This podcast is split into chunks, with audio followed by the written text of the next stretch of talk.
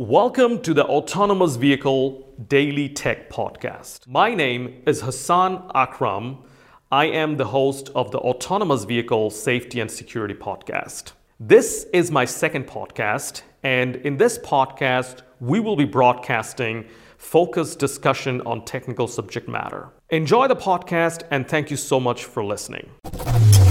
Start of AI goes all the way back to when we had some uh, some intelligence system with some Boolean formulas, called it AI.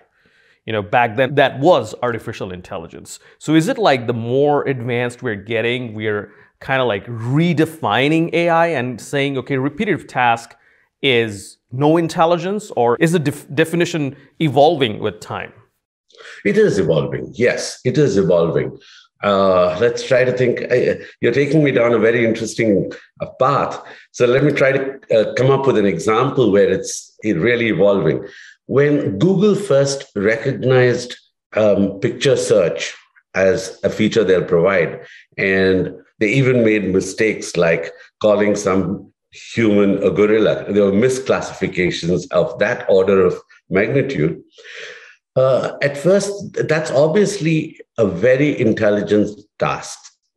Now, if you fast forward and go go five years away, and it's become dull routine for for for that kind of picture recognition, will it still be intelligent, or will it be like that spot welding machine where we say that you know it's just doing it again and again?